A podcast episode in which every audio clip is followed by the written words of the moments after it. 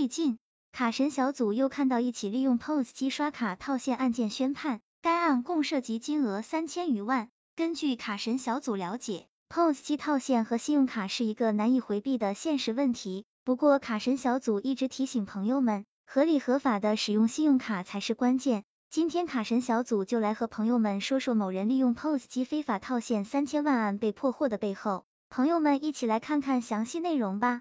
三人帮人养信用卡。以虚构交易的方式，利用 POS 机开展信用卡非法套现业务。在两年时间内，三人利用多家商户 POS 机实施信用卡套现业务，从中收取百分之一到百分之二点五不等的手续费牟利，共刷卡套现三千余万元，严重扰乱国家正常的金融秩序。三男子最终被判处三年至六年不等的有期徒刑，并处十万元至三十万元不等的罚金。根据卡神小组调查员了解。法院认为三人违反国家规定，使用销售点终端机具 POS 机，以虚构交易的方式向信用卡持卡人直接交付现金，扰乱国家正常的金融秩序，其行为均已构成非法经营罪，且分别达到情节严重或情节特别严重，依法应予惩处。鉴于三被告人到案后如实供述其所犯罪行，认罪态度较好，有悔罪表现，依法可从轻处罚，遂作出以上判决。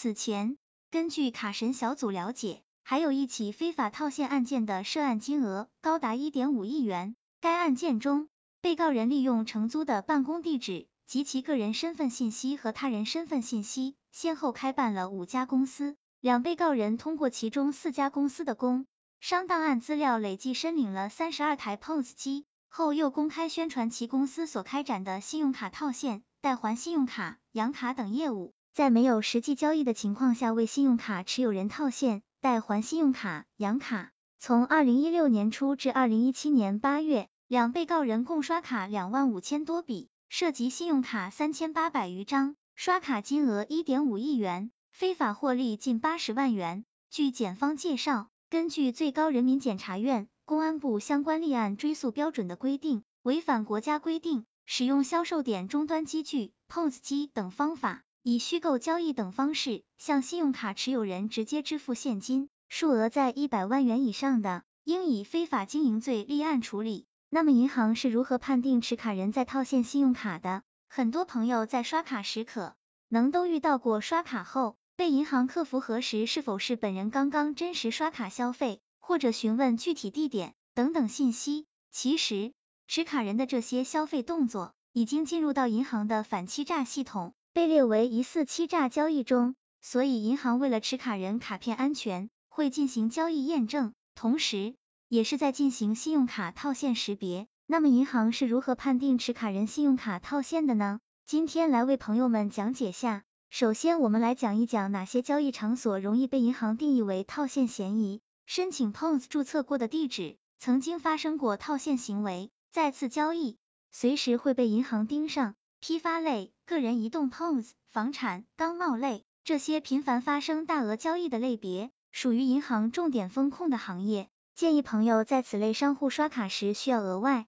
留意。有的朋友或许会问，不是九十六费改了吗？但是朋友们要明白，九十六费改是费率统一，商户不变，之前所有规则基本一致。其次，我们既讲一讲哪些个人交易行为易被银行定义套现嫌疑。低频交易卡。突然发生一笔或多笔集中大额交易，持卡人被银行客服核实的几率就会几何倍增长。刷卡交易超过五千，且都是整数型消费，如一万、两万、五万等，那持卡人被银行降额的概率就很高了。两小时之内，同时跨省市多笔交易，那不是持卡人的卡被盗刷了，就确实有套现的嫌疑。再有，现在很多理财公司也打着信用卡理财的名义。实际上就是信用卡套现行为，打银行的擦边球。这种行为极其容易被银行发现，一旦打上套现标签，那个人将承担严重的信用风险，被封卡、降额、进入银行黑名单。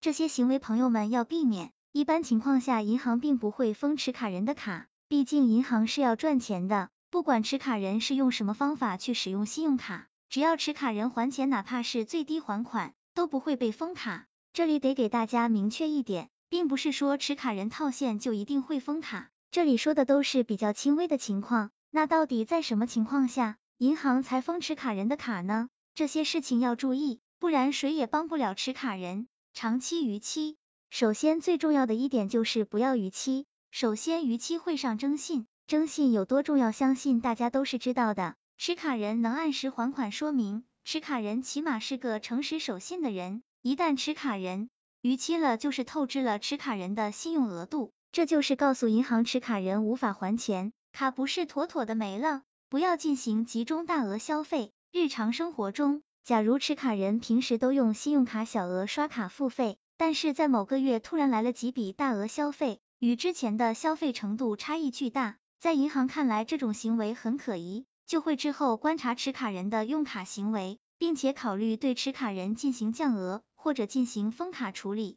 所以一定要谨慎，尽量不要出现太多不稳定的刷卡行为。刷卡商户为银行重点检测对象。在正常的消费场所，像超市、便利商店进行刷卡消费是没有任何问题的，但是在公益类、房产类等交易场所进行交易时，就需要注意了。如果使用个人 POS 机进行多次刷卡，银行就会监测持卡人，或者对持卡人进行降额封卡。此类交易要提高警惕，常用他人的账号进行还款，用别人的卡来帮持卡人还款。会证明卡主最近的资金短缺到已经无力偿还账单，所以才会找其他人还款。银行出于风险考量，可能会对持卡人的信用卡进行降额处理。非营业时间刷卡或短时间多笔交易，大多数人的作息时间都是相似的，很少有人会经常在后半夜消费，尤其还是在个人 POS 机上进行多笔消费。除持卡人对银行有个合理的交代，比如持卡人半夜的时候出国了。不然被降额封卡就是板上钉钉的事情了。一笔刷空自己的额度，在用信用卡的时候刷爆卡不是什么不得了的事情，银行反而还很喜欢持卡人这么做。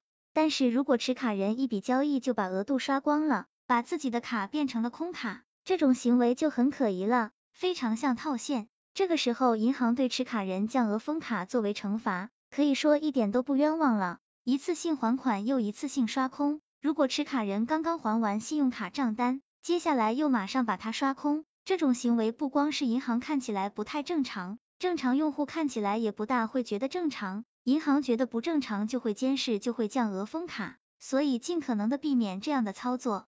卡神小组总结，就如卡神小组开头说的那样，信用卡套现和使用是一个很难界定的情况。卡神小组从现实角度来说，一个普通人信用卡的月消费。多在五千到一万五千元之间，超过这个消费比例的，按收入来分析后就可以判定是否为套现。那么卡神小组是问一句，银行真的不知道吗？银行那么为什么还要超额超发信用卡呢？所以卡神小组提醒朋友们，不要落入信用卡的怪圈，也不要陷入信用卡债务的泥潭。毕竟卡奴的日子不是每个人都能熬过去的。希望这个资料对朋友们有所帮助。